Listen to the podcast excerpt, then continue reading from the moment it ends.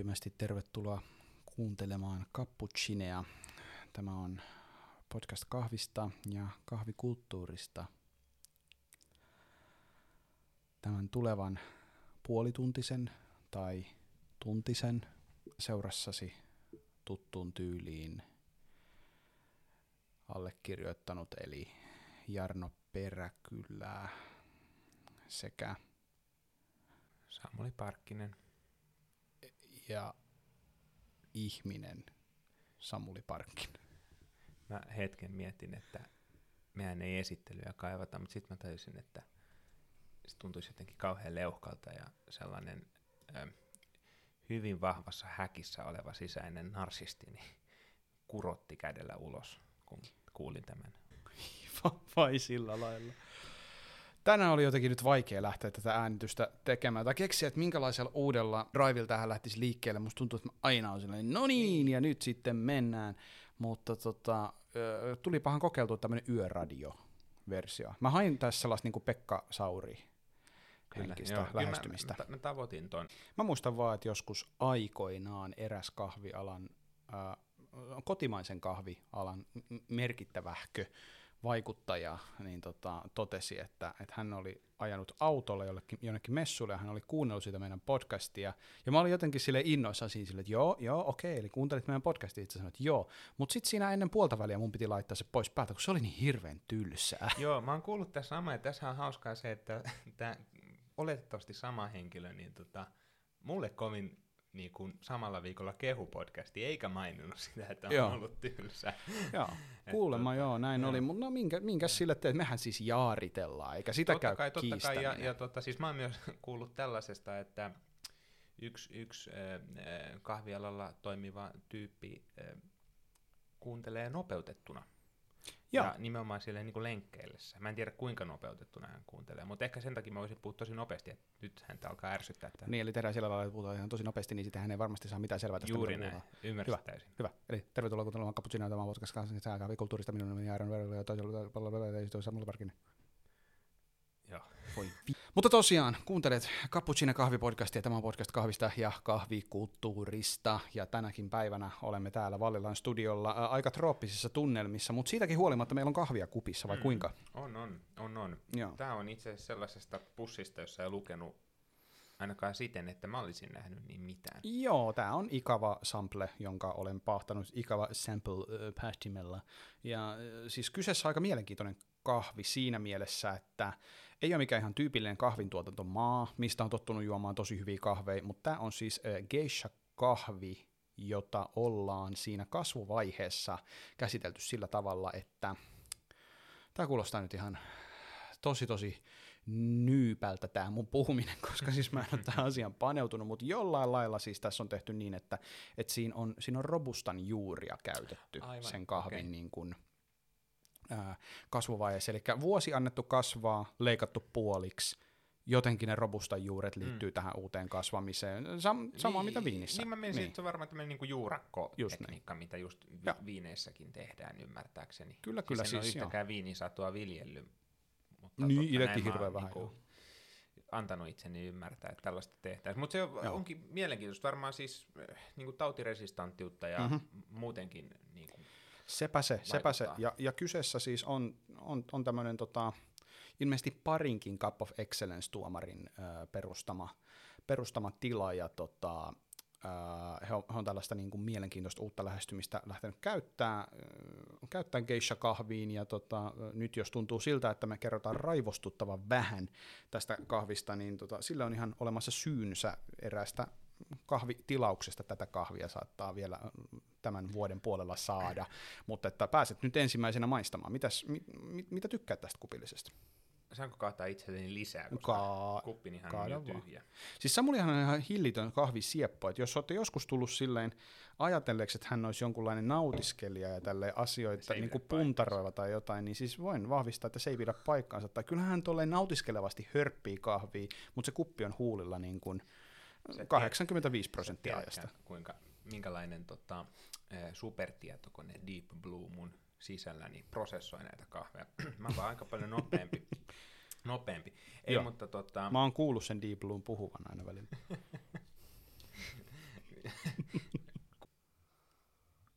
Nyt se kone alkoi lagaamaan. Tuli liikaa vitsiä. Tämä on tässä on yrttisyyttä, löytyy tuollaista tuota niin kuin hyvin, hyvin kukkaista yrttistä nuottia. On, on, on. Tässä on sellainen nimenomaan jostakin niin kuin kukkatisleistä tai no mm. ruusuvedestä. Tai, mä en tiedä, se on hassua. Mun mielestä kukkaisuus on tämä, kun puhutaan parfyymisyydestä. Joo. Ehkä sellainen, ei, ei, ei mitenkään niin kuin tukkonen parfyymi, parfyymi, mitä niin kuin sellainen tietysti hajuvesi suomeksi voi olla. Ei semmoinen raskas, mutta sellainen kukin, kukkien terälehdistä, kukin noista tuleva, tosi semmoinen hento, mm. kaunis tuoksu. Tässä Joo. on hyvin paljon sellaista tapahtuu. Elegantti on, ja siinä ennen kuin jauhettiin tämä kahvia uutettiin, niin mulla tuli itsellä mieleen just joku vähän tämmöinen niin kuin zingimmän puoleinen äm, äh, niin kuin sitrushedelmä, mm. jotain just niin kuin, en, en, en tiedä, vähän tolleen niin kuin kuivakamman puoleinen joo. appelsiini tai mandariini. Tai, joo, tai, joo, joo. me puhuttiinkin tästä semmoista mandariiniutta, ja sä puhuit myös semmoisesta kininisemmästä, mm. ja, ja silloin mä en kyllä sitä löytänyt, mutta nyt kun tämä kahvi on vähän jäähtynyt, ja, ja tota, kylmänä kun kahvissa tulee näitä tietynlaisia katkeroita esiin, niin tämä muistuttaa nyt sellaista, mm, ö, siis kinotto juomaa. Italiassa tunnettu tämmöinen virvoitusjuoma, jossa on siis, onko se sitten kino, appelsiin, vähän bergamotin kaltainen mm, aplari, josta tehty sellaista, no oikein hauskaa, makeeta, mutta sellaista kiniinistä, Joo. Tota, e, limpsaria, niin tota, tässä on vähän sellainen nyt jälkimaku. Joo, ja huomattaisin vielä, että siis tuoksustahan tällaista kiniiniyttä on ehkä vähän haastavaa Joo, niin kuin löytää, että kyllä siinä on ehdottomasti ollut kyseessä makuassosiaatio, jonka yhdistän Joo. tähän tuoksuun, että, että, että se on vähän semmoinen kuivakan puoleinen. Mutta mielenkiintoinen kahvi, ja toki joku kuulija saattaa ajatella, että jaha, kuivaa kahvia, no se nyt ei varmaan sitten ole hyvä, ei, mutta siis me ei, me ei puhuta nyt sellaisesta ei, Tämä ei, ei ole niinku kuiva, tässä on nimenomaan tapahtuu paljon niin kuin makian puolella, mutta myös on sellaista, niin kuin, no mitä niin kuin bergamotissa on. Sitten tässä kinossa voisi olla, öö, no niin, en tiedä, punainen vermutti. Mm. Sellaista tässä on jonkin verran myös. Gambina. Ole, niin, ei, ei, ei, ei Gambinaan mennä, mutta siis niinku tota, me punainen vermutti joka on muuten äärimmäisen kiva kesädrinkki myös mm. itsessään.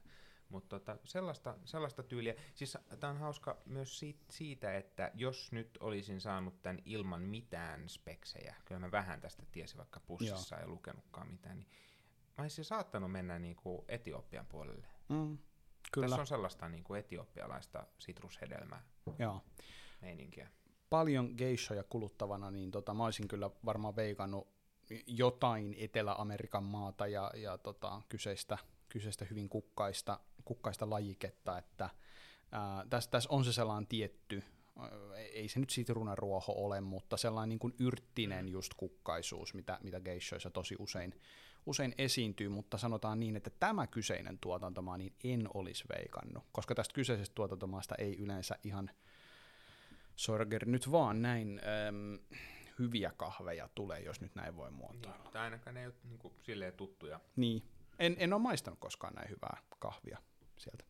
No joo, mennään tästä eteenpäin, tästä kupillisesta. Tota, kahvimaailmassa sattuu ja tapahtuu kaiken näköistä tänäkin aikana. Ö, aktiivisimmat kuulijat ja meidän ö, sosiaalisen median seuraajat olette varmaan huomanneet, että olemme siirtyneet kirjabisneksen puolelle, eli emme ole alkanut kustantaa, vaan olemme alkaneet ostaa kirjoja vähittäismyyntiin. Ja tällaisena hetken mielijohteena pistin tilaten kenties kahvimaailman halutuimman kirjan, joka julkaistiin tuossa joitain viikkoja sitten.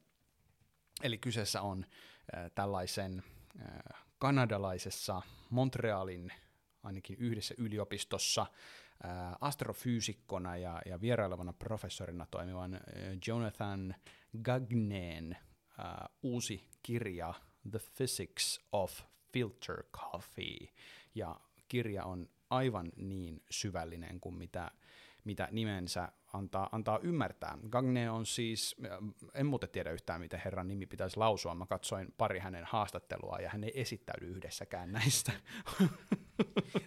niin. Nimihän kuulostaa nimenomaan tämmöiseltä klassiselta nimeltä, joka on jääkiekko-selostajille vaikea aina Joo. vuosittais Kodakapissa lausua. Kyllä, kyllä. Voisi vois hyvin näin olla. Ja, äh, Mutta mut mennään nyt Gagneella sitten kuitenkin, äh, otan tämän siitä en päällä olevasta heittomerkistä. Mutta siis hän on toiminut kahvissa, hän tuli vähän niin kuin puskista, pari-kolme vuotta sitten ää, niin kuin kahvi, kahvisosiaalisen median blogosfäärin tietoisuuteen ja nousi hyvin nopeasti äärimmäisen arvostetuksi kahviajattelijaksi, sellaiseksi äm, tekstin tuottajaksi, jota ihailevat sellaiset henkilöt kuin Scott Rao, Matt Perger, ää, Michael Cameron ja siis monet muut tällaiset ää, tavallaan kahvin tietynlaisina – tietynlaisina kahviguruina pidetyt henkilöt häntä seuraavat, niin mikäs, mikäs se mielenkiintoisempaa kuin tällaisen henkilön ajatuksia lukea. Hänellä on tosiaan mm, taustaa tähtitieteestä, ja hän käyttää sitten näitä tällaisia ehkä sieltä tuttua tutkimusmetodologiaa hyödykseen pohtiessaan kahvia. Samuli, sä tutkit tätä kirjaa hieman tuossa viikonlopun yli. Minkälaisia ajatuksia sulle siitä heräsi? No blogi on mulle etäisesti tuttu. On silloin mm. tällöin hänen jo sitä kautta tutustunut. Äh, blogin nimi muuten Coffee ad Astra. Joo, hyvä. Tuli muuten postilähetys. Oh, kirjeitä, kiva. Joo. Tota, mun täytyy myöntää, että mulla on aika usein tällaisten teosten kanssa, toisaalta ne on ehkä ollut nimenomaan aavistuksen verran vanhempia öö, niteitä, niin vähän semmoinen ajatus, että oppiko täältä nyt silleen kauheasti mitään uutta. Mm. Että on jotain niinku tietenkin uutta tietoa, ehkä semmoista niin nippelihommaa enemmän, mutta sitten kuitenkin sellaista, mitä netistä aika paljon tulee vastaan muutenkin. Joo. Öö, tässä oli heti sellaisia niin kuin, no, pieniä asioita, mutta myös sellaisia isompia asioita, mitä mä en ollut välttämättä edes tullut ajatelleeksi. Hyvin Joo. paljon, siis sitä voisi ajatella, että suodatin kahvista ei nyt paksua kirjaa saa aikaiseksi, mutta tämä kirjahan käsittelee kahvia itsessään aika laajasti, mutta lähestyy sitä kuitenkin niin kuin suodatin kahvin perspektiivissä. Mm. Vähän niin kuin siten, että meillä on jonkinlainen uuttometodien, uuttometodien perhe ja, ja tota, tutkii, tutkii niin kuin suodatinkahvikohtaisesti kahvia oikeastaan niin kuin raaka-aineena sekä sitten mitä siinä uutossa tapahtuu. Mm. Öö, siis mähän en viikonloppuna aikana tietenkään kirjaa ehtinyt kokonaan lukemaan, Juh, enkä edes juh. kursiivisesti pläräämäänkään. Kyllä, kyllä. Mutta se oli todella niin kuin, ihan yksi, yksittäisiä niin kuin alalukuja, jotka pisti mut jo silleen miettimään, että aha, että tätäkin en ole edes tajunnut kelata. Kyllä, kyllä. Siis toi on, toi on itse asiassa aika hyvä näkökulma, mikä sulla tuossa oli, että, että kyseessä on kirja, joka kenties ensimmäistä kertaa tai, tai siis kyseessä on kirja tai mikään teos, joka ensimmäistä kertaa pureutuu nimenomaan suodatin kahviin. Ja no, kyllähän nämä lainalaisuudet pätee siis niin sanottuun peruskahvin keittimeen, mutta ennen kaikkea ehkä sitten pour kuitenkin tämä paneutuu hyvin hyvin vahvasti, eli ää, tässä puhutaan vedestä, tästä puhutaan siitä, että mitä on kahvin uuttuminen. Kahvi kahvihan uuttuu muutamalla eri tavalla. Siinä on useita rinnakkaisia, päälle, osittain päällekkäisiä ilmiöitä, mitä tapahtuu. Tässä käydään niitä läpi. Tämä kirja puhuu jauhamisesta, siitä, että miten pitäisi ehkä soveltaa erilaisia uuttomenetelmiä erilaisille myllyille, jotka jauhaa kahvia eri lailla, tai kahveille, jotka jauhautuu eri tavalla. Just tosta toi, toi itse asiassa, nyt kun ilmaisit sen noin, niin nimenomaan toi kulma, että puhutaan sitten niinku raaka-aineesta, että miten, minkäla- miten erilaiset paahdot, öö, elää su, öö, suodatin kahvi uutossa, miten, minkälaiset, öö, miten lajikkeet toimii, mm-hmm. maaperä, siis todella laajasti niin raaka-ainetta tutkii, sen käyttäytymistä. Joo, ja sitten toisaalta, nyt otit tuossa tuon maaperän vielä niin kuin esille, niin mä, mähän on itse semmoinen henkilö, joka kritisoi jonkun verran tätä barista ja, ja Brewers Cup-kilpailuissa tehtäviä rinnastuksia maaperän ja, ja makuprofiilien välillä, että nämä on, nämä on ainakin osittain sellaisia niin kuin, äm, ei, ei nyt välttämättä huuhaata, mutta sellaisia niin kuin aika, aika kevyin perustein tehtyjä yleistyksiä. Niin mun, mun nähdäkseni tämä kirja ei sit toisaalta mene niihin. En nyt tarkoita, että olisi sitä tarkoittanutkaan, vaan siis, että, että pohtii asioita mun mielestä aika miellyttävän analyyttisestä näkökulmasta, menemättä sitten sellaiseen niin kuin, vähän ylimääräiseen ja turhaan sellaisiin niin pöhinäsanastoon. Et musta tuntuu, että Gagne on semmoinen hahmo, ja hän on tehnyt sellaisen työn, tämän kirjan taustatyössä, että, että hän ei, hän ei tarvii niitä pöhinäsanoja, vaan siis hänellä riittää kyllä sanottavaa ilmankin. Joo, ja no en tiedä kuinka pitkään hän on kahvia harrastanut, mutta tolle kohtuu tuoreena kahvihahmona, niin voisi myös kuvitella, että hän on ehkä vapaa niistä tietyistä ennakkokäsityksistä. Mm. Että tossakin just kun viittasit tuohon maaperään, niin sehän menee usein tällaiseen niin kuin viini terroir henkiseen keskustelu, jossa puhutaan jostakin siis dinosaurusten aikaisista mannerlaatoista. Niin. Ja sitten kun kukaan nyt ei oikein tiedä, että minkälaista se maaperä sinänsä on, tai miten ainakaan ne eroaa lopulta sitten muista, niin tietyllä tapaa ehkä tutkii ilmiölähtöisesti sitä. Mm. Eli, eli si- siitä, että miten ihan yksinkertaisesti kokeilemalla eri maista, kahviviljelymaista tulleet kahvit käyttäytyy suoratin kahviuutossa. Joo.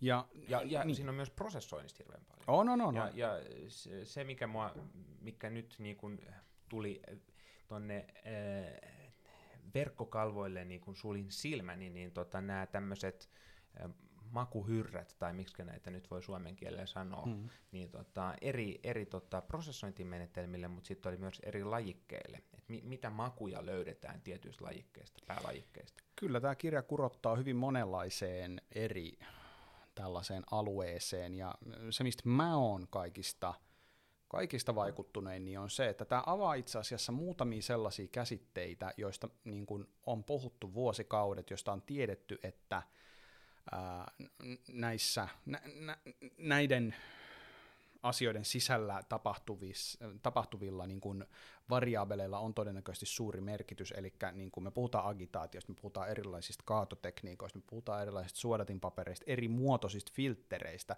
YouTube on täynnä videoita siitä, kun oman elämänsä kahviasiantuntijat vertailee V60 Kalitaa, Chemexia, Stag Dripperi, ja on sanovinaan siitä jotain tyhjentävää, ja yleensä, jos siellä joku uuttomenetelmä nousee heidän suosikikseen, niin siitä jotenkin ehkä he on joko käyttäneet sitä tosi pitkään itse ää, etukäteen tai sitten ehkä siinä jotain rahaakin on liikkunut. Eli siis nämä on, nämä on usein hyvin, hyvin pintapuoleisia nämä vertailut, eikä, eikä niissä ole hirveästi tällaista niin tutkimuksellista pohjaa, mutta tässä Gagnen teoksessa tuntuu siltä, että hän on hyvin paljon laittanut aikaa tehnyt oikeasti nämä testit. Mä en ymmärrä, millä ajalla hän no. tekee nämä testit ja että miten hän on näin tuottoisa, koska siis äh, Cafe Ad Astra on ollut kohtuutuottelias blogi, jonka lisäksi hänellä on vielä oma äh, tähtitiedettä käsittelevä blogi.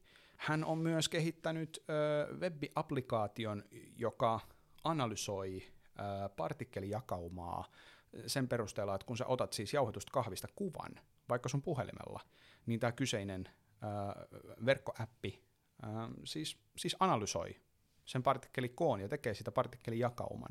Eli to, toimii periaatteessa samalla tavalla kuin nämä tällaiset ammattitason laitteet, jotka tällaisella pyyhkäisytekniikalla toimii, mutta mm, siis käytännössä ilmainen, kenelle tahansa ladattavissa. Pystytäänkö me linkkaamaan toi sovellus Joo, kyllä me varmasti pystytään Joo. show notesihin laittamaan vaikka. Siinä pitää mun muistaakseni jonkunlainen package ladata koneelle ja tota asennella ja okay. niin no, edespäin. Mutta, mutta että, siis, joo. sovelluksen nimet ja muut. Kyllä. Toi nimittäin kuulostaa tosi, tosi hyvältä. Mun täytyy myös myöntää se, että oli pieni yllätys, kun tajusin, kuinka tuore blogi on. Siis sikäli, että kun tuota opusta katsoo, siis tuohan on laaja, mm. öö, siinä on no, siinä, siinä on jopa ihan tälle etäältä katsottuna paljon sivuja, voisi ajatella, että tuohon on mennyt Joo. monta vuotta, kun tuommoista on kasattu. E, siis mun ymmärtääkseni Gagne on aloittanut kahvin tutkimisen vuonna 2018. Et siis muutama vuosi sitten hän on niinku oikein paneutunut tähän, että hän on uuttanut kahvia aikaisemmin ja ollut kiinnostunut Power mutta hän on oikeasti ottanut asian silleen pöydälleen vasta ihan tässä vastikään. Tosiaan kirjassa on esipuheineen ja appendiksineen lähemmäs 300 sivua, mutta itse niin kuin kahviasiaa kirjassa on tuollaiset parisataa sivua. Ja käsitellään tosiaan hyvin monenlaisia erilaisia juttuja suodatin papereista ja niiden lähikuvista aina sitten niin kuin, matemaattisiin mallinnoksiin ja käytännön sovelluksiin, mikä on mun mielestä myös hyvin tärkeää, että ei mennä tässä sille niin ö, niin asioiden ja termi, termien pyörittelyyn, vaan katsotaan sitten myös, että mitä niin kuin tästä on käytännön hyötyä. Mun täytyy sanoa, että tästä kyseisestä teoksesta on ehkä eniten innoissani, mitä tulee niin kuin erikoiskahvin teoriaa ja siihen, mitä opittavaa kahvista voi olla. Et mä oon varmaan viimeksi ollut näin fileissä mistään julkaisusta silloin, kun Barista Hasselin blogia ruvettiin, ruvettiin julkaisemaan. Mitä tästä onkaan nyt sitä aikaa? Kuusi vuotta, seitsemän vuotta sitten. Joo. Näitähän yhdistää hyvin se, että ne ei ole todellakaan mitään reseptivihkoja, vaan ennemminkin niin. tavallaan sen tietotaidon ja niiden reseptien taakse kätkeytyy niin sanansaattajia. Joo, ja se on mielenkiintoista mun mielestä, että ää, siihen nähden, että miten paljon juotu juomakahvi on ja miten niin kuin iso bisnes se on toisaalta myöskin maailmanlaajuisesti ja miten niin kuin monta mm, omalla tavallaan niin kuin talouden aluetta se kattaa myöskin, niin kahvista tiedetään ihan hirveän vähän, tai sit on, sitä on tutkittu loppujen lopuksi aika vähän, ja siitä on vieläkin vähemmän sellaisia yhdessä sovittuja lainalaisuuksia, että kahvihan niin kuin uutetaan ja valmistetaan, paahdetaan, sitä koetaan hyvin monilla eri tavoilla. Niin mun mielestä nämä tällaiset teokset on erittäin hyviä silleen, että yksien kansien sisään ollaan koottu yksi näkökulma kahvista, ja mun nähdäkseen tämä hänen näkökulma on, on, on varsin hyvä. Hän myös esipuheessa myöskin itse korostaa sitä, että tähän ei ole mikään tyhjentävä teos tai sellainen, että nyt tiedät kaiken kahvista, vaan siis tämä perustuu hänen tutkimukseen ja hänen ajatteluun ja, ja on ollut ilmeisen niin kuin, on saanut ilmeisen hyvän vastaanoton, eli siis niin hyvän, että Scott Raa päätti julkaista tämän kirjan ja myydä sitä. Ja siis tämähän on tosiaan ollut äärimmäisen suosittu kirja. Tämän postitusajat on ollut tosi tosi pitkiä Raun omasta verkkokaupasta. Mekin kun tilattiin nämä, niin piti mennä pari päivää, meni lähemmäs viikko, että nämä kirjat saatiin, koska siis kysyntä on aivan valtavaa. Ja mekin on myyty, siis ihan pienessä hetkessä myytiin siis niin kuin, mitä, kaksi kolmasosaa kirjoista. Niitä on tuossa nyt vielä muutamia jäljellä, jos kiinnostaa, niin käy meidän verkkokaupasta katsomassa ää, tai vinkkaa kaverille tai, tai ihan, ihan kuinka vaan. Me pyritään pitämään tätä kirjaa kyllä valikoimassa. Ja mun mielestä tällaista niin kuin kahvikirjallisuutta, ää, niin sitä on meidän ihan perusteltua myöskin pitää, pitää valikoimassa tällaisia niin erilaisia näkökulmia. Mun mielestä tämä Gagneen kirja on hyvä, mutta kyllä mulla tulee tästä äkkiseltään mieleen pari muutakin nidettä, mitkä ihan hyvin voisi olla meidän tuolla verkkokaupassa saatavilla, liittyen vähän eri asioihin kylläkin. Koska kahvista oppiminen, niin sehän ei, se ei lopu koskaan. Yksi mielenkiintoinen asia mun mielestäni siinä, että tämä on ollut niin valtavan suosittu tämä kirja, on se, että siis tosiaan tämä on fysiikan kirja filteri kahvista, siis suodatin kahvista, mutta se on ollut niin tavattoman suosittu. Niin tähän kertoo siitä, että siis maailmassa on olemassa ihmisiä, ketkä on valmiita käyttämään rahaa siihen, että oppivat lisää suodatin kahvista ja, ja toisaalta siis ei pelkästään käyttämään rahaa, vaan siis ovat kiinnostuneita tästä Kyllä, kyllä. hyvin siis, niin kuin syvälle kahviin menevästä jos, jos ei sitä kiinnostusta olisi, niin eihän kyseistä blogia oltaisi seurattu eikä mainostettu, ja sitten me myöskään se ei olisi poikinut minkäänlaista opusta, mm-hmm. ja nyt meillä on tässä pöydällä. Kyllä, kyllä, mutta sitten tähän, tähän samaan ilmiöön siis liittyen äh, hyvä nostaa esille toinen kahvimaailman tämmöinen ilmiö, eli Indiegogo-palvelussa, eli käytännössähän kyseessä on samanlainen mesenaattipalvelu kuin Kickstarter esimerkiksi, missä voi niinku rahoitusta tulevalle tuotteelle hankkia tai mm, jollekin projektille voi hankkia, niin Webber Workshops teki aika mielenkiintoisen mielenkiintoisen vedon tuossa noin äh, männä viikolla, eli äh, yhtiö on tunnettu tosi tosi korkealaatuisista kahvimyllyistä, siis aivan niin kuin lähestulkoon satumaisen kalliista kahvimyllyistä, ja hyvin hyvin high kamaa ovat tehneet. Pääasiassa niin kuin ammattikahvibaareihin ja hyvin intohimoisille kahvientuusiasteille, niin heiltä tuli nyt uusi mylly ulos. Key on tämän kahvimyllyn nimi, Ja he ottivat ja keräsivät yli kaksi ja puoli miljoonaa Yhdysvaltain dollaria ainoastaan kahdessa päivässä. Eli kyseessä on tonni 500 noin about pyöreästi maksava kahvimylly, todella todella nätti designi, erittäin käyttäjäystävällinen laite, mutta siis niin kuin käytännössä kotikahvimylly, 1500 euroa, ja, tai no 1400 euroa noin about käännettynä, ää, niin nyt tällä hetkellä, kun katsoin, niin 2,7 miljoonaa euroa on kerätty rahoitusta. Mistä tämä mielestäsi kertoo? No ainakin siitä, että he on tavoittanut yleisön, joka on valmis panostamaan kahviin mm. kotona, mutta myös sitten ihan rahallisestikin isommin. Kyllä, kyllä.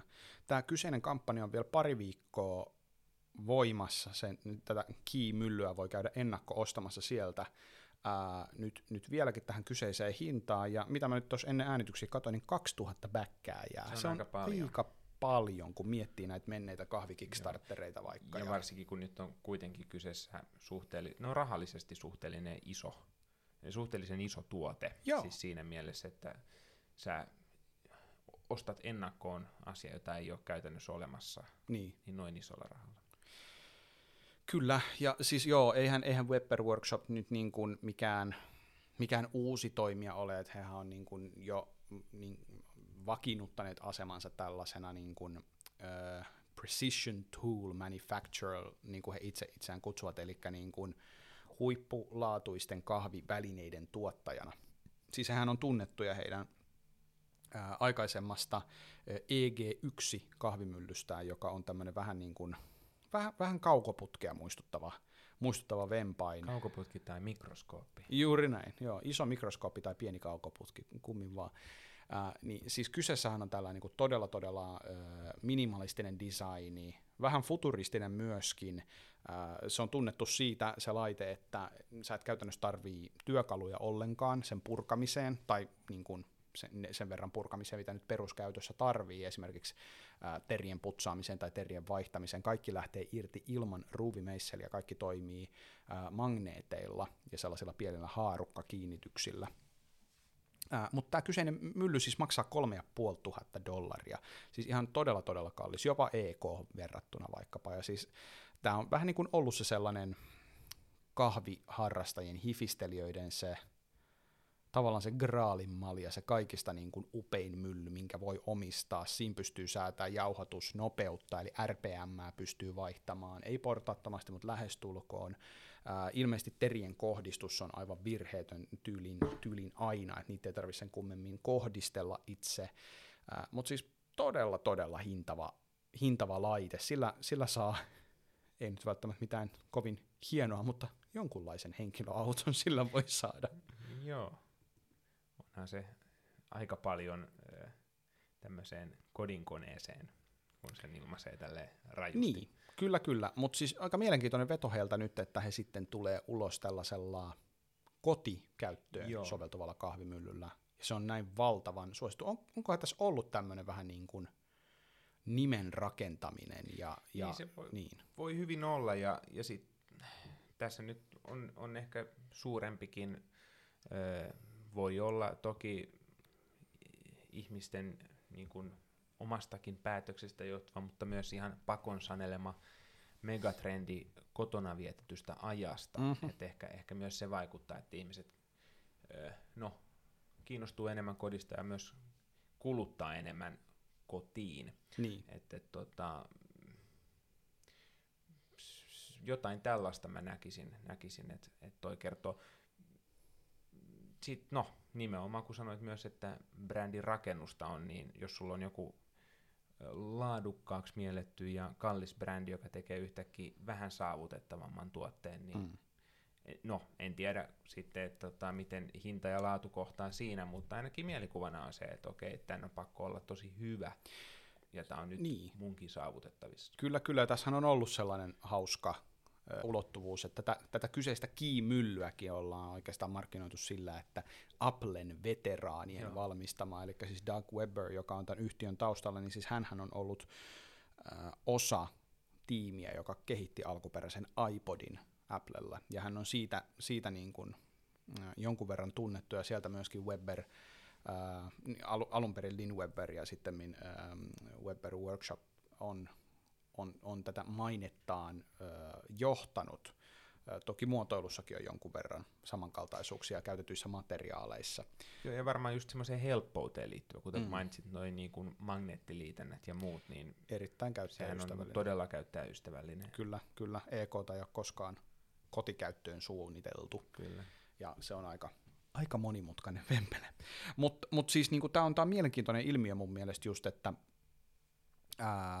että tämmöinen sitten, sitten kotimylly kotimylly kun julkaistaan, niin silloin näin valtavan suuri, ää, tai valtavan ää, niin kuin, su, se on näin valtavan suosittu jo saman tien. Tähän on paljon käytetty paukkuja tähän mainostamiseen totta kai.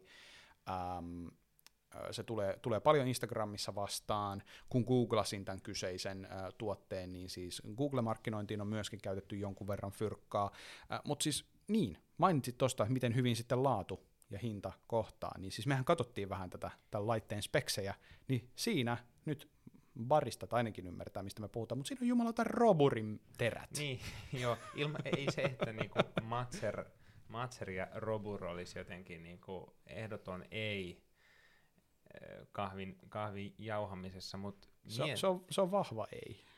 no Anteeksi, jatka Siis kyseessähän on no suhteellisen isot kylläkin, mutta siis kartioterät. Joo. Ja tota, ö, niin tosiaan tässä on hyvä, hyvä täsmennys, minkä joo, teit hyvä, tässä. Hyvä, näin, eli, sä, joo. joo. kerro ihmeessä kuulijoille, mikä on kartioterä ja levyterien ero, koska tuota, niin. tämä on äkki se, että me puhutaan asioista, jotka on meille itsestään selviä. Mutta... Joo, eli revy, levyterä on siis kaksi semmoista niin kuin rinkelin puolikasta, jotka niin kuin, pysyy, toinen pysyy paikallaan ja toinen pyörii pyörii ja niiden etäisyyttä säädellään ja sieltä sitten ne pavut välistä menevät ja mitä lähempänä ne on toisiaan, sitä hienommalla kahvi jauhoutuu ja mitä kauempana, niin sitä karkeammalla. Ja levyteristä ollaan usein sitä mieltä, että, että se jauhatusjälki, mitä se tuottaa, se on parempaa, se on hitaampaa ja yleensä myöskään sitten kotimyllyissä harvemmin levy, levyteriä löytyy tai mm. ainakaan kovin suuria levyteriä. Että tässä esimerkiksi Wilfa Uniform on ihan niin kuin selkeä poikkeus Kyllä. kahvimyllyissä, mitä niin kuin kotikäyttöön tulee. Ja juuri tässä EG1, mistä puhuin aiemmin, tämä tosi tosi kallis 3,5 tonnin mylly, niin siinä on levyterät, mutta tämä uusi Key-mylly, siinä on kartioterät, ja kartioteri käytetään usein äh, no, Vilfa Svartissa, tai tämä Vilfa Aroma, tämä kotimylly, äh, siinä on kartioterät, eli nimensä mukaisesti kartion muotoinen terä pyörii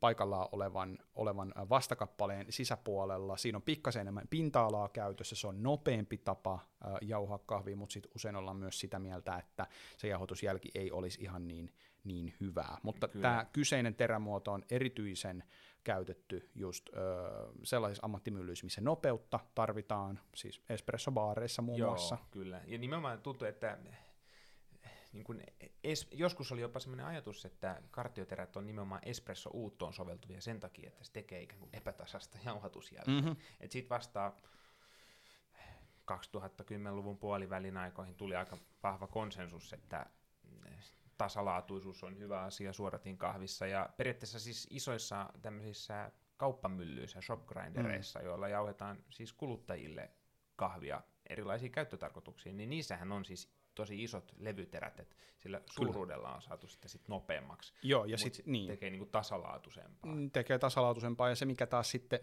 minkä takia harvemmin näissä kotimyllyissä levyteriä löytyy, niin siis kun se ei ole niin tehokasta se jauhaminen, niin siis siihen tarvitaan enemmän vääntöä, siihen tarvitaan enemmän energiaa siihen kahvin jauhamiseen, eli se on huomattavasti järkevämpää, että kotimyllyissä se jauhotus tapahtuu nopeammin, erityisesti käsimyllyissä. Harva jaksaa veivata Toi on muuten totta. levyterällistä myllyä, ellei sitten, ellei sitten se tota, akseliväli on niin iso, että se olisi niin kuin, äh, vähemmän kuormittavaa. Mitä itse asiassa Webberillä löytyy tämmöinen mylly, siinäkin on kartioterät, mutta siinä on aivan valtava se tota, ratas, millä, millä pyöritetään niitä Joka tapauksessa, niin, tämä oli levyterät ja kartioterät. Jatka. Muistatko, mitä olit ajattelemassa? Nee, siis tämä oli ihan hyvä, hyvä keskustelu ehkä, joka nimenomaan hieman niin kuin kertokin sitä huolenaihetta, että tota, kuinka, kuinka tota, hyvä ja nimenomaan tasalaatuista jauhotusjälkeä tuottava mylly sitten kyseessä onkaan, jos siinä Mm. on Matsen Roburin terät. Ja tätä on spekuloitu, miten, miten roburin terät soveltuvat vaikkapa suodatinkahvin valmistamiseen. Tämähän jäi nähtäväksi. Joo.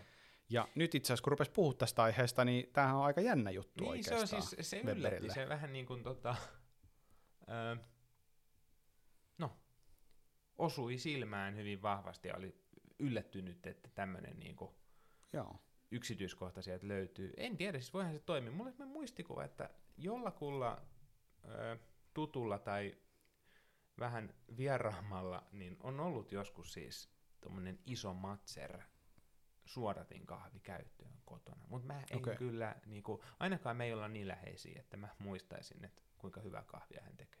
No, nähtäväksi jää, jos kiinnostaa väkätä tätä kyseistä ö, tuotetta, niin käykää ihmeessä katsomassa, tai jos olette muuten vaan uteliaita, niin käykää katsomassa Webber Key Grinderilla, vaikka jos mm, googlailette, niin se ihan varmasti löytyy.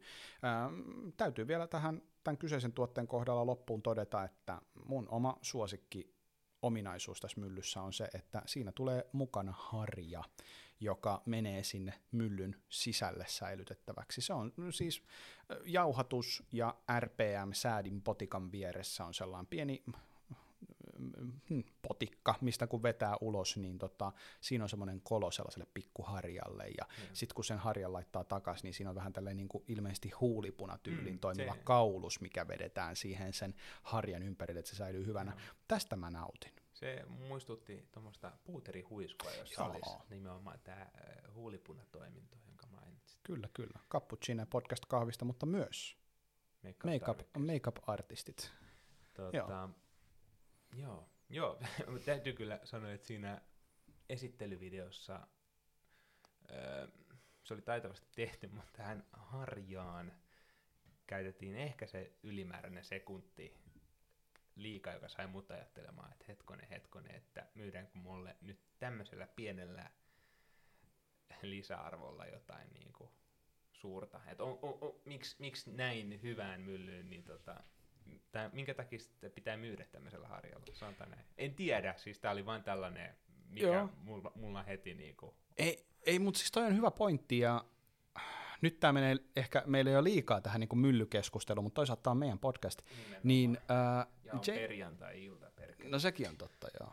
Äh, siis James Hoffman hän teki viisosaisen sarjan äh, erilaisista kahvimyllyistä, ja että mikä niistä on paras. Hän arvioi siinä monta erilaista myllyä, ja aika monen uuden myllyn mukana tulee just jotain tällaista pikku Mm. krääsää. Et sieltä jonkun mukana tuli harja, ja sitten mun muistaakseni jonkun mukana jopa tuli se sellainen pieni spray, niin kun, tai se sellainen pieni suihkepullo, mihin sä voit laittaa vettä ja sitten suihkuttaa niin, kahvipapujen että saa sekaan. Joo, Sähkön, sähkön tota, Et, joo tätä, On tätä se, tapahtuu nyt selkeästi Joo. ja hyvin, hyvin mielenkiintoinen niin, no ilmiö ehkä se kyllä. on se pieni marginaali, jolla voidaan sitten Hmm. kilpailuetuja saavuttaa. Kyllä, kyllä. Mutta jos nyt mietitään laitteita edelleen, niin sitten on vielä yksi juttu, minkä mä halusin nostaa esille, eli kapselit. Kapselit, kapselilaitteet, eli tämmöiset tota, Nespresso, Dolce Gusto, mitä näitä on Paulikilla, mikä, mikä se niitte oli? Oli kapsulo. Kapsulo, kapsolo, kapsulo. No en, Se oli varmaan kapsolo, mutta se määntyi jotenkin kapsuloksi. No mutta se, mä tykkään tästä enemmän, kapsulo. kapsulo. Niin nyt on tullut markkinoille sen niminen toimija kuin Morning, eli aamu, on tämän heidän tota, yhtiön nimi, singaporelainen lafka, tehnyt todella hienon, oikeastaan aika hyvin tämän Webberin myllyn kanssa kylkeen sopivan ja Akajan tuotteiden kanssa hyvin kylkeen sopivan tota, kapselilaitteen.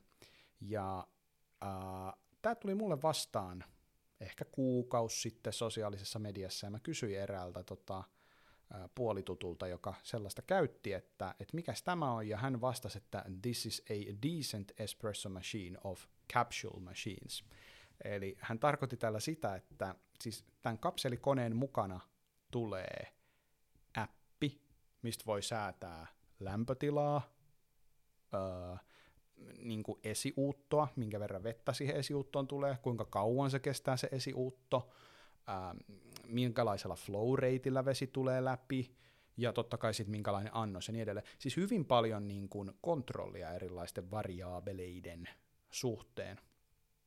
Ää, laite on hieman jyrkemmästä päästä, mitä tulee kapselilaitteiden hinnastoon, eli siis niin kuin tuolla on pikkasta vai 400 euroa, jos nyt ymmärsin oikein postitettuna tosiaan Singaporesta, eli ei nyt mikään ihan överi, överihintainen laite, mutta siis niin, kapselilaite. Mm. Ja äh, tämä on mun mielestä hyvin mielenkiintoinen ilmiö jälleen kerran, eli tehdään kahvista helpompaa valmistaa kotona. Äh, tässä on jo tyyli vuodesta 2016-2017 kapselit, niin kuin tällaiset erikoiskahvikapselit olleet markkinoilla, ja, ja niistä ollaan oltu montaa mieltä, mutta nyt sitten laite, jolla pystyy vielä enemmän vaikuttaa siihen kapselin uuttamiseen. Mitä, mitä ajatuksia tämä herättää teissä?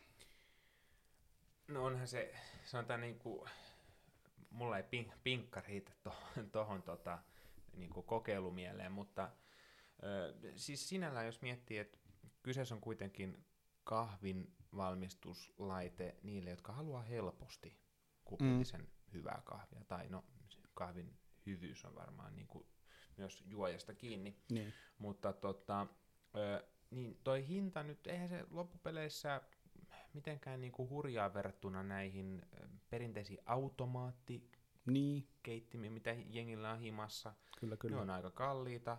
Ö, niissä on toki toimintoja, sä saat jauhettua integroidulla my- myllyllä niin tota, tuo, tuore, tuoreeltaan niinku pavut Niin. uuttoa ja niin poispäin, mutta en mä tiedä, että onko se sitten kuitenkaan se asia, mitä nämä helpon kahvijuojat haluaa arjessa. Et Mm. jos, jos pystytään myymään niin kuin kapseli hyvänä vaihtoehtona saada hyvän makuista kahvia, oikeasti hyvän makuista kahvia, niin tavallaan tuommoinen ratkaisu voi toimiakin ihan hyvin. Niin. Toki, Ja, niin. niin, toki sitten ehkä toinen asia, jonka voisin mainita tähän on tämä, että kun tuossa on ihan hirveän laajat parametrit niin kuin uutollisesti, niin toi kyllä tarkoittaa sitä, että ne on aika paljon tutkinut sitä kapselirakennetta Mhm. ja sitä mm, niin kuin tekniikkaa siinä. Ja Kyllä. mainitsit sä, että heillä on ollut siis aikoinaan niin kuin kapseleita vai myynnistä? Onko se lähtenyt niin kuin laitteella vai Joo. nimenomaan kapseleilla? No se näyttää ainakin heidän Instagramin perusteella, kun tutkittiin tuossa, että miten, miten pitkään he ovat olleet gameissa mukana, niin siis ensimmäiset postaukset on vuoden 2019 keväältä, eli tuolla on parisen vuotta olleet, olleet niin kuin olemassa ainakin tällä nimellä, ja kyseessä on ollut ainakin alkujaan kapseli, tämmöinen niin kuin kuukausitilauspalvelu, kuratoitu palvelu. Eli siis tähän on siinä mielessä mielenkiintoinen, että he lähtee siis Nespresson niin kuin liiketoimintamallilla, mikäli tämä on olemassa myös heillä edelleen tämä kapseleiden niin kuin kuukausitilauspalvelu, eli siis Nespressohan toimii sillä lailla, että heillä on laite, joka on verrattain aika edullinen, toimii hyvin, helppo käyttää, mutta eihän se ole se jutu juusto, vaan pointti on se, että ihmiset ostaa niitä kapseleita. Niin tämähän on nyt aika mielenkiintoista, että Morning tässä profiloituu niin kuin, ää, premiumin ää, kapselilaitetuotannon niin kuin ainoana edustajana käytännössä. No on olemassa muutamia muitakin valmistajia, niin kuin Dual esimerkiksi, ja, jonka kanssa vaikkapa niin kuin, ää, Colonna Coffee on tehnyt yhteistyötä, jotka mä katson ainakin tämän niin kuin uuden aallon kapseli ää, niin kuin liikehdinnän yhdeksi aloittajaksi Joo, erityisesti Euroopassa, niin äh, heillä on toki ollut yhteistyötä, mutta onhan tämä ihan toisessa sarjassa tämä, tämä Morningin laite, mutta jos he myy siihen sitten vielä päälle tätä kuukausitilauspalvelua, niin tämähän on tosi mielenkiintoista, että tämä on tosiaan sama, mitä Nespresso tekee. Ja mitä tuli tuohon hinnoitteluun, niin joo, ne perus Nespresso-laitteet, nehän on sellaista alta satasta, Mm. niin kuin mitä ne maksaa, mutta sitten niitä on, missä on maidonvaahdotinta, Totta, niin onkin. Erilaista laitetta härveliä siihen kylkeen, niin kyllä, kyllä mä väitän, että siinä on aika nopeasti 400 euroa selällään. Joo. Niin kun sitä on myös mietin, että, että vaikka toi nyt on paljon rahaa, mutta se, että eihän nyt mitään niin ilmaisia laitteita parhaimmillaan kuitenkaan muutenkaan ole. No joo, kyllä se pitää paikkansa. Tämä on mielenkiintoinen ilmiö, tämä morning, ja itse asiassa on mielenkiintoinen ilmiö myös kapselit. Semmoinen asia, mistä meidän ehdottomasti pitäisi ehkä keskustella tässä jossain kohtaa erikoiskahvikapseleista, koska joo, se on, se on hyvin mielenkiintoinen, ja, ja mitä tota, tätä laitetta arvioinut April Caffeine Patrick Rolf totesi myös yhdessä heidän tota, videoblogissaan, niin hän, hän suhtautuu erittäin kiinnostuneesti nimenomaan kapseleihin ja näkee sen tavallaan tällaisena samanlaisena kehityksenä kuin mitä espressossa on ollut. Et jos me mietitään parikymmentä vuotta sitten, mitä, miten espressosta ajateltiin, minkälaisia variaabeleita ajateltiin, että espresson valmistamiseen liittyy ja minkälainen kehitys siinä on ollut, espresson tekemisessä, niin siis sehän on aivan hurja, ja hän näkee ainakin itse, että kapseleissa on potentiaali tällaiseen samanlaiseen kehitykseen. Tämä olikin hyvä, kun otit tuon espresson tuohon kylkeen, koska mulla tuli nyt tästä ajatus, että ajateltiinko me, tai lähestyttiinkö me tätä asiaa vähän sille eurosentrisesti, että kun toi on kuitenkin Singaporessa, eikö ollut, singaporelainen toi tota, kyseinen laitevalmistaja, siellä on ihan hirveän suuret kasvavat kahvimarkkinat lähistöllä. Totta kai mm-hmm. erikoiskahviskenehän on niin kuin pitkään, pitkään kyllä ollut, tai se on ollut hyvin vahvaa tietyissä näissä kulttuureissa, mutta sitten kuitenkin niin kuin nouseva keskiluokka jossain Kiinassa ö, alkaa kuluttaa kahvia, voisi sanoa niin kuin tyhjältä pöydältä, siis ei ole sellaista kahviperinnettä, mikä meillä ei ole niitä juurtuneita tapoja ja sitä kautta syntyviä niin kuin ajatusmalleja näistä mm. uusista asioista. Siellä ei välttämättä ajatus siitä, että hei, tämä kapselikone on nyt tämmöinen niin kuin köykäinen helppo vaihtoehto tälle niin kuin hyvälle espressolle, johon me ollaan totuttu. Jep. Toisaalta jossain vaiheessa silloin aikoinaan, mekin ollaan podcastissa käy, käyty tuota läpi espresson historiaa, niin sekin on ollut siis niin kuin tehostettu, nopeutettu, Joo. helpotettu kahvin uutta valmistustapa. Niin tämä tavallaan niin kuin tämä voi ollakin aika niin kuin iso, iso kasvava markkina nimenomaan tuolla päin maailmaa. Jos et ole kuunnellut meidän Espresso-jaksoa, siirry jaksoon numero seitsemän ja palaa takaisin. Joo, toi olikin hyvä, hyvä näkökulma tuohon oikeastaan, että niin, no joo, tämä on vielä niin kuin osa isompaa kapselikeskustelua ja sitä, niin kuin, että, että minkälainen se loppujen lopuksi on valmistusmenetelmänä ja onko siinä potentiaalia. Nyt ehkä voidaan pikkasen rauttaa tässä näin ö, verhoa ja todeta, että et, siis sehän on lähestulkoon täynnä potentiaalia se niin kuin, valmistusmenetelmä ihan lapsen kengissä ja ihan valtavan iso stigma siihen liittyy, mutta, mutta harvassa, on, harvassa on ne valmistusmenetelmät ja tavat säilöä ja tehdä kahvia, mitkä olisi yhtä tehokkaita ja helppoja kuin kapselit. Mutta palataan tähän asiaan joskus tuonnempana. Eli ehkä näiden muutamien esimerkkien kautta nytten voidaan tulla siihen tulokseen, että siis tällaiselle niin kuin kahvin aika pitkälle viedylle hifistelylle, niin sille tuntuu nyt olevan, olevan niin kuin isompi kysyntä kuin mitä ehkä ikinä kahvin historiassa on ollut. Eli kulutetaan kohtuu paljon rahaa oikeasti korkealaatuiseen myllyyn, tai ainakin korkealaatuisena pidettyyn myllyyn, kapselikoneet alkaa jutella sulle, niitä pystyy appilla käyttämään.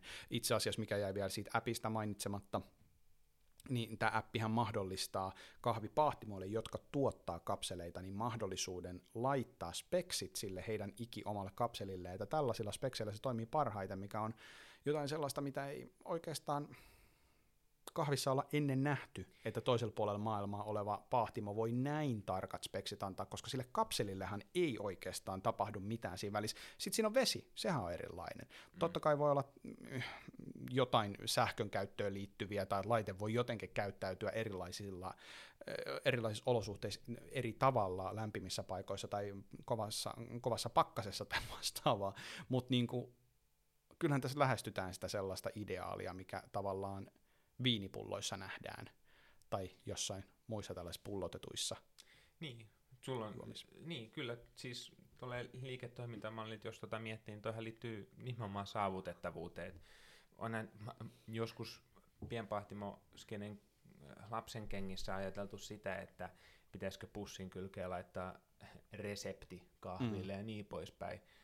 Siinähän on ollut se ajatus, että se, joka sen kahvin valmistaa, tulee tekemään se silleen, kun mekin pahtimolla tai minkälaisena niin. me halutaan se kahvi nautittava.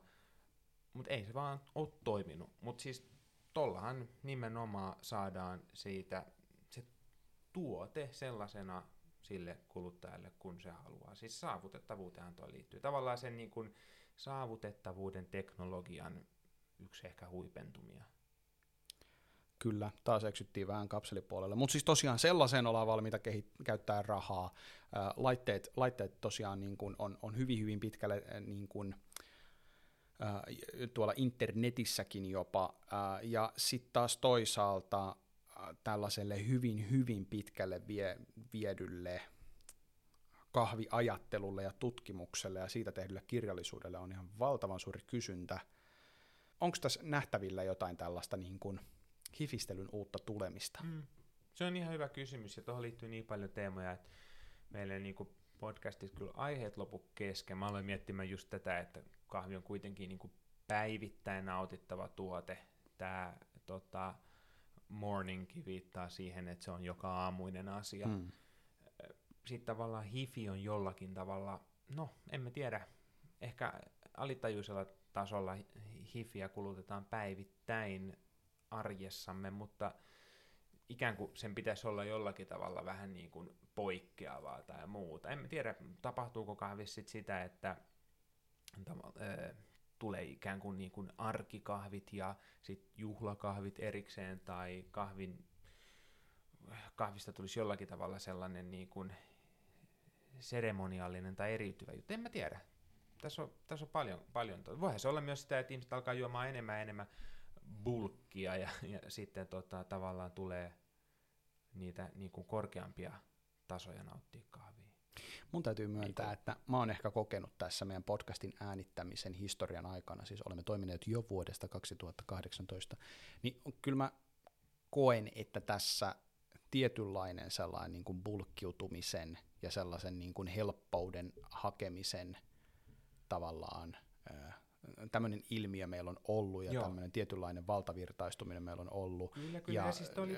yksittäisiä kuppeja, V60 aeropressejä tehdään, tehdään vähemmän ja batch brew enemmän se juttu. Näin. Ja, ja siis tämä liittyy ehkä, ehkä sellaiseen, niin kuin, tuntuu, että tavallaan kahvi-ihmisistä tai kahvi-alalla pyörivistä ihmistä on tullut sallivampia. Että ikään kuin sallitaan itselle se helpompi kahvi. Kyllä. Tai yksinkertaisempi tapa nauttia sitä. Kyllä.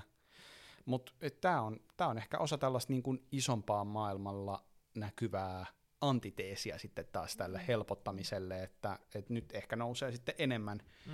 enemmän taas näkyviin se, se puoli, mikä on totta kai erikoiskahvis aina ollut läsnä, tämä tällainen hyvin hyvin tarkka viilaaminen kyllä, hyvin kyllä, tarkka tekeminen, kyllä, kyllä. niin se tekee vähän niin kuin, se tekee paluuta. Saanko vielä yhden ajatuksen tähän, tähän aiheeseen? Hyvä on. Tämä on myös mun podcast. No hyvä. Tota, aloin, aloin tässä nyt funtsimaan sitä, että kun puhuttiin tuosta Kangienkin kirjasta, että kuinka kahvi on maailman nautituimpia juotuja hyödykkeitä ja vaihdetuimpia hyödykkeitä koko maailmassa, niin silti sen kahvin uuttamisesta tunnutaan tietävän yllättävän vähän. Mm. Että koko aika tulee uutta ja uutta tietoa.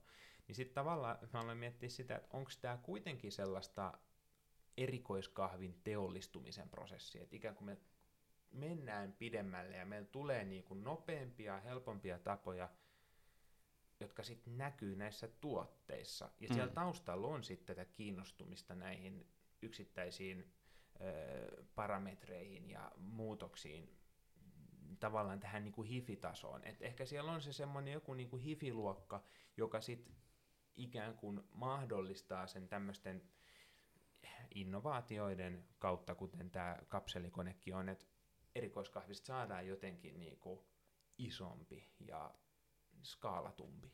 Ja kyllähän siihen näyttäisi vaikuttavan myö- tai niin kuin tätä samaa kehitystä voisi nähdä, että tämä Weberin mylly on, että niin kuin, vaikka hintaa on se puolitoista kiloa, niin onhan se huomattavasti lähestyttävämpi kuin monet muut kahvimyllyt, sille selvästi on myöskin iso kysyntä, mutta et siis sekin on tällaista, niin kuin, e, eihän ole ollut sellaista erikoiskahviin eri, erikoistuneita myllyjä, niitä ihan hirveästi hirveästi ole varsinkaan kotikäyttöön, mutta nyt sitä sitten löytyy, ja sitten taas toisaalta, kun puhutaan tästä, niin kun, no mä käytän taas tätä hyvin geneeristä termiä kahvihifistely, mm. mutta niin kun, jos mietitään kahvin uuttamista ja sen teoriaa ja sitä, mitä just sanoit myöskin, että siis eh, eh niin moderni kahvin uuttaminenhan, lainausmerkeissä moderni kahvin uuttaminen perustuu yhä 60-luvulla tehtyihin niin. tutkimuksiin hyvin pitkälti, ja sitä ollaan tässä niin tuskailtu viimeiset kymmenen vuotta, niin sitten me tarvittiin niin astrofyysikko, joka tuli meille näyttämään näyttämään, että näin tämä homma tehdään, ja kuka tuli tavallaan tekemään sen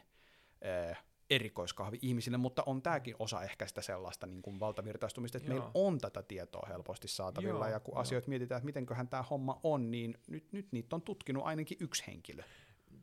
Mä nyt jäin pahasti tähän luuppiin, mutta mun pakko, pakko vielä todeta toi, että tavallaan just nämä vanhat äh, skeemat, jossa ollaan eletty ja joita yhä pyöritellään, niin nehän on nimenomaan sitä aikaa, kun kahvista ollaan tehty, niin kuin, se on teollistettu, siis kahvi, Mm. niin kuin, no, bulkkitasolla tai tämmöisellä niin kuin commodity-tasolla, Kyllä. kuluttamisen, kuluttamisraaka-aineena, hyödykkeenä. Mutta sitten tavallaan kun tämä erikoiskahvi on tullut sellaisena äh, distinktiona tai, tai tällaisena, niin kuin, voisiko sanoa niin kuin laatukriteerit ensin äh, määrittävänä kahvina, ikään kuin just tämmöinen antiteesi sille sellaiselle bulkille, niin ehkä Mm. sitä kautta löytyy näitä, niinku, tai on löytynyt niinku uusia tapoja jäsentää sitä kahvia, ja nyt sit sitä tavallaan niinku lähdetään skaalaamaan isommaksi, ja erikoiskahvi ikään kuin teollistuu näiden, näiden niin tota, niin kuin, no, vaikka tämän astrofyysikon tekemien hyvin, voisiko sanoa, niin kuin partikulaaristen esimerkkien kautta. Et se, että meillä on 60-luvulla mietitty kahvia silleen niin kuin skaalaamisen äh, tota, suhteen, että miten me saadaan tarpeeksi vahvaa juomaa, Joo, just niin. niin kuin, tehokkuutta, tavallaan niin kuin kahvin tämmöistä Kyllä, elementtirakentamista. kyllä. Mutta sitten tavallaan nyt, kun tullaan täältä erikoiskahvista ja lähdetään sitä sitten skaalaamaan, niin aletaan miettimään niinku enemmän sitä, että miten me saadaan hyvää kahvia helvetin helposti ja tavallaan tuotteeksi. En tiedä. Joo, mä haluan lainata nyt sinua vielä tästä, ei, ei niin montaa minuuttia sitten, mitä sanoit, että siis ei meiltä podcastista aiheet Joo, joo, lopu. joo. Eli siis tämähän on hyvin, hyvin mielenkiintoista. Voisin, voisin jatkaa tätä ajatusta vielä, mulla tuli heti ajatuksia mieleen, mutta ihan, siis me ei- ihan niin kuin me ei- me ei- kuulijoita ajatellakseni. Joo, niin, siis me ei niin, suunniteltu, että me puhutaan tästä. Tämä piti olla ihan tämmöinen niinku kursiivinen läpikäynti. Kyllä, mun piti puhua siitä, että mä kävin Turussa. Joo. No hei, mennäänkö nyt sinne Turkuun? Kun Käydään- mä käydään mä oo Turussa siis, Mä en ole vielä täällä eh, liian kivassa kaupungissa käynyt tänä kesänä. Eh, Toivottavasti ehdin, ehdin näin kesänä, mutta Turkuhan ei ole vain kesäkaupunki, vaan se on myös mukava muulloinkin, että voi olla, että menen sitten syssymällä Mm. sinne. Mutta haluaisit sä kertoa vähän, minkälaista siellä oli? Siellä oli oikein mukavaa ja lämmintä, hyvät kelit sattu kohdalle niin kuin, niin kuin sattuu tässä nyt aivan Mut jatkuvasti. Eikö se ole, mut, niin, että tässä on nyt ollut toki niinku kaikkialla aika, aika tota hyvät säät, ja no okei, poikkeuksena sitten noin myrskyt, myrskyt jossakin päin, että pahoittelut kaikille, jotka on tota, kokenut harmia niissä, mutta eikö se ole semmoinen perinteinen sanonta, että Turussa on aina paras sää? Sehän voi hyvin olla. Tiedätkö, niin että kuin Ruisrockikin joo. on se, se festivaali, Kyllä, kyllä. aina on aurinko. No toi pitää kyllä ihan paikkaansa. Ja no, joka tapauksessa siis oli miten oli. Turussa oli hyvät kelit ja hyvä sää. Ja onhan siellä toi syömis- ja juomis niin kuin kulttuuri hyvissä kantimissa, että varmasti jokainen meidänkin kuulija sieltä löytää itselleen hörpittävää ja, ja, ja mutustettavaa. Ja siis se Kakolan aluehan on aivan uskomattoman niin kuin mukava sellainen mm. pikku, pikkuinen ö, tasku, missä voi hyvää kahvia juoda, hyvää kaljaa juoda ja, ja ei varmaan tarvitsisi elämässä poistua laisinkaan. Siellä on noita paakelseja myös. Paakkelissa ja löytyy jo, eli jos nyt paikkoja käydään läpi, niin siis Kakolassa Bageri O jälleen kerran todisti ö, minun mielestäni ylivertaisuutensa, eli siis harvassa, ellei, ellei olemattomia, ovat, ovat ne paikat Suomessa, mistä yhtä tasokasta leipomusta saa. Mä oon ihan mielellään, tai olen ihan hyvällä mielellä seurannut tätä kehitystä, että, että Suomessa, Suomessa myöskin nämä tällaiset niin kuin laadukkaat leipomot ovat nostaneet päätään, mutta siis kyllä, kyllä täytyy sanoa, että Turussa se laatu on tällä hetkellä erittäin korkealla. Bageri on, on niinku paras. Joo.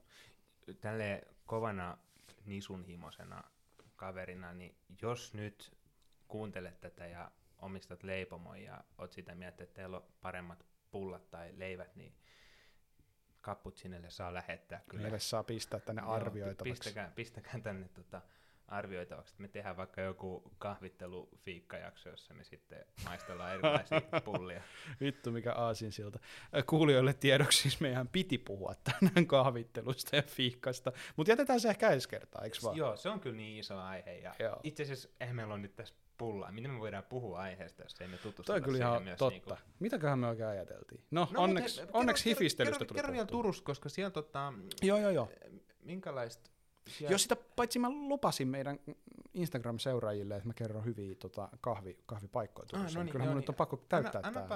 äh, Joo. alapa listaamaan ja mä No. tapani mukaisesti keskeytän sua. Bageri Ossa siis on tosiaan Fruktin kahvia tarjolla. ja Frukt on äh, hyvän, hyvän toverin, s- toverimme Samuli Pääkkösen kahvipahtimo. Nimikaimani. totisesti Turun Kakolassa. Hän tekee ihan loistavaa duunia ja itse asiassa mun ymmärtääkseni aika pitkälle myöskin Bageri Ossa vähän myöskin, ellei nytten vastaan, niin vähintäänkin on hyvin vahvasti mukana siinä, millaista kahvia siellä tarjoillaan.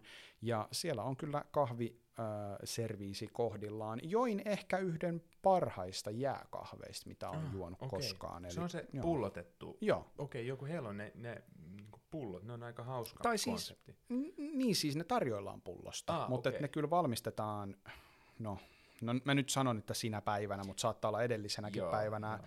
ää, uutetaan kuuma kahvi, viilennetään, eli siis tämä tämmöinen hyvin Joo, paljon meidänkin näin. podcastin aalloilla ja mm, Instassa näkynyt tämä flash brew-menetelmä, eli ei oteta sitä cold brewn, niitä mahdollisesti joidenkin negatiivisena pitämiä mm. ä, ilmiöitä mukaan, vaan siis kylmä kahvi, hyvin uutettu kylmä kahvihan on paras jääkahvi myös minun mielestäni, ja, ja tällä tekniikalla saadaan varsin, varsin hyvää materiaalia aikaiseksi. Siinä oli myös ihan pikkasen siis, tota, siinä oli pikkasen myös sokeria mukana. Tämä on sellainen, mitä mä oon kelannut. Mä oon nimittäin ymmärtänyt, että näin tehdään aika paljonkin, mm. Mm. mutta sitten kun näitä reseptejä laitetaan Instagramiin, niin kukaan, kukaan tota, somevaikuttaja ei mainitse sitä, että siihen laittaisi vähän sokru. sokru. Joo, se kuitenkin niin. varmaan pikkasen tuo siihen semmoista kivaa pyöreyttä ja Se tuo. karvaita elementtejä pois. Siis nimenomaan viileänä. Just Et toihan on mielenkiintoinen, mielenkiintoinen ilmiö, tällainen Coca-Cola-ilmiö, että kun Coca-Cola Joo. juo kylmänä, niin sehän on raikas, Kyllä, sellainen niin kuin hyvinkin niin kuin fressi makukokemus, mutta sitten kun jo äh, Olli Hokkastyyliin äh, niin kuin huoneen lämpöistä Coca-Colaa, niin sitä voi olla helpompi juoda, juoda monta litraa kerrallaan. Joo, mutta Ja tota, se ei ole vaan niinku liian hapokasta, vaan se on Niin. myös vähän liian se on makeata. ihan liian makeata. Ja huomasin tämän muuten sen kahvin kanssa myöskin. Viileänä erinomaisen hyvää, mutta sitten mä istuin siinä pitkään, juttelin paljon ihmisten kanssa, tapani mukaan lörpöttelin menemään, niin se kahvi ehti lämmetä siinä jonkun Ah, verran, ja okei. sen kyllä sitten huomasin, että Joo. tässä on muuten sokeria. Joo, okei. Mutta Aika hyvää se oli. Joo, ja joo, joo. Ja täytyy sanoa kyllä vielä tuosta niinku he- metodista, niin mä näen jotenkin ton niin Samulin ja, ja Fruktin äh, tapana valmistaa kylmää kahvia. En siis tästä sokerista puhu, vaan nimenomaan tästä flash brewsta, eli viilennetystä. Eli just tällaisia niinku hedelmäisiä, raikkaita Hmm. kahveja. Et he, heidän niinku pahtimo on nimenomaan tällaisten kahvien pahtimo. Kyllä, pitää paikkansa. Äh, samaa antiahan saa myöskin ilman muuta äh, Fruktin lippakioskilta, Oho, siitä niin aseman kyljestä. Se. Mä jo ehdin unohtaa. Hyvä, että mainitsit tämän. Mi- Minkälainen se on? Siis tämä kioski on ihan tota, mieletöntä työtä ovat tehneet siis siinä, että ovat kunnostaneet vanhan lippakioskin. Ää, en sen enempää sisällä sitä käynyt katsomassa, mutta ilmeisesti ää, aika, aika rempallaan on ollut, mutta se on nyt hyvään kuntoon laitettu. Siinä on Linea Mini, siinä on joku Matserin vähän snadimpi mylly ja siitä saa hyvää jätskiä, hyvää ää, kahvia. Itse join siinä espresso tonikin ää, fruktin pahvikupista ja, ja sen, sen verran täytyy kyllä ehkä sanoa, että espresso tonikin ehkä mielellään nauttisi jostain muualta kuin pahvikupista, mutta siis Niin, niin, niin, maku oli kyllä hyvä, Okei, no Joo. niin. Joo. varsin jees. Täytyy, täytyy käydä siinä. Tähän on hauskaa tämmöistä trendiä, joka ainakin Helsingissä on näkynyt, että noita vanhoja lippakioskeja aletaan enemmän ja enemmän Mm. hyödyntämään. Toki Kyllä. mä toivon, että nämä kivat esimerkiksi kukkakioskit ei poistu, että, että sellaisia Mm. kuitenkin niinku tarvitaan yhä, mutta sitten että on niinku ravintolakäyttöön tullut näitä tota, lippakiskoja, niin tosi tosi kiva. Kyllä kukka, kukkakauppoja, ni, niitä pitää olla, olen Joo. samaa mieltä. Sitten taas kun siinä Fruktilta lähtee liikkeelle siitä kioskilta, niin siinä voi ottaa pikku reippailun mäkeä ylös, mennä sinne taidemuseon puolelle ja käydä tota, Cafe Victorissa, joka mainittiin myöskin näissä meidän, eikö me nyt yli kesäjaksossakin taidettu heidät mainita? Kyllä mä luulen, että Victor kuuluu meidän sellaisiin niinku Niin, must go paikkoihin. Tämä on ollut kyllä aina niinku Kyllä. esillä näissä. näissä. siellä on, siellä on GLCtä ja, ja välillä taitaa olla Fruktiakin ja Joo. He niin kuin vaihtelee myös Niinpä, jonkun verran niinpä. pahtimoita ja tota, erinomaista nisua siitä myöskin nisun ystäville ja sehän on aika poikkeuksellinen interiööri ja Joo. eksteriööri myöskin Kyllä, nauttia. Joo, mä itse asiassa tota, viime, viime tota, jaksossa, kun puhuttiin tästä sijainnista ja siihen liittyvästä kulttuuritarjonnasta, niin siis vi- vielä tämmöisiä niin kuin historiallisia juttuja, niin siis äh, tota, äh, jos on ymmärtänyt oikein, niin Suomen äh, voimistolle urheiluliitto, Svulli, ystävien ja vihamiesten kesken, niin tota, on perustettu jossain siinä ihan nurkilla, siinä on semmoinen hmm. laatta, että Svulli on perustettu tässä talossa. Ja sitten siinä on myös Leninin patsas, niitä ei ihan kauheasti ah, Suomessa näe. No ei, mutta, mutta, mutta siellä se tosiaankin on. Ja muuten joskus, en muista onko podcastin aalloilla puhunut siitä, että taidemuseo on kiva, että siellä on Sammon ryöstö, niin siis nythän kävi totisesti niin, että ää, Turun taidemuseossa ei ole Sammon ryöstöä, vaan ää, Turun taidemuseossa on Sammon puolustus. Niin. Ne on kaksi eri teosta. Käykääpä googlaamassa. No niin, tästä taas huomattiin se, että olemme vain kahvipodcast. Emme sen kummemmin. Muu kuin kahvikulttuuripodcast. Mutta kaiken kaikkiaan mielestäni voitaneen tässä vetää yhteen ää, tämä viime jaksossa tai kotimaan kahvimatkailujaksossa esittämäsi ajatus. Turku on vähän liian kiva kaupunki. Mm. Mainio paikka. Pakko myöntää tässä nyt, että tykkään Turusta. Turku on kyllä hyvä. Joo. Näihin kuviin, näihin tunnelmiin. Oletko itse käynyt Turussa? Kun käyt Turussa, missä tykkäät käydä juomassa kahvia? Entä mitä olet mieltä kahvihifistelyn uudesta noususta. Aiotko pistää Gangneen kirjan tilaukseen? Ostatko itsellesi pienen, mutta ilmeisen tehokkaan Matsen Roburin terillä varustetun äh, amerikkalaismyllyn? Oletan, että hän on amerikkalainen itse asiassa, mutta en tiedä. Entä, hän on Californian. Californiastakin hän on. Californian living in Japan. All right, mate. Ei ollut Californian accentia lähelläkään. Hän on big in Japan kuitenkin. Big in, oi jestas. Entä meinaatko pistää kotikahvinkeitin valikoimasi uuteen uskoon ja ostaa Morning-nimisen äh, kapselilaitteen, jota voit ohjata älypuhelimellasi. Kerro näistä ja miksei kaikesta muustakin meille. Pistä meille viestiä sähköpostitse osoitteeseen cappuccine.gmail.com. Me yritetään käydä lukemassa niitä mahdollisimman usein, mutta jos haluat nopean vastauksen ja varsinkin jotain lyhyempää meille kirjoittaa, niin laita DM-viestiä meille Instagramissa, Facebookissakin olemme tavoitettavissa, ja mikäli pidit tästä podcast-jaksosta, niin käy antamassa meille tähtiä äh, iTunesin äh, podcast-sovelluksessa, pistä meidät seurantaa Spotifyssa ja SoundCloudissa, ja ennen kaikkea kerro meistä kaikille kavereillesi, läheisillesi ja uusille tuttavuuksillesi. Se onkin muuten hyvä niin kun, jos on vaikeuksia murtaa jää vaikka jossain keskustelussa, niin ota Cappuccine puheeksi, että ootko muuten kuunnellut sitä semmoista kahvipodcastia nimeltään Cappuccine? En oo. No ei minäkään. Pitäisikö? Ei. Oot sä mistä päin? Ja siitä eteenpäin sitten se lähtee se keskustelu niin, oikein kyllä, mukavasti kyllä. rullaamaan. Joo. Joo, ei siinä. Tota, oikein mukavaa päivää sinulle ja muista juoda kahvia. Cappuccine kiittää ja kuittaa jälleen näiltä osin. Moi moi. Lämmin kiitos.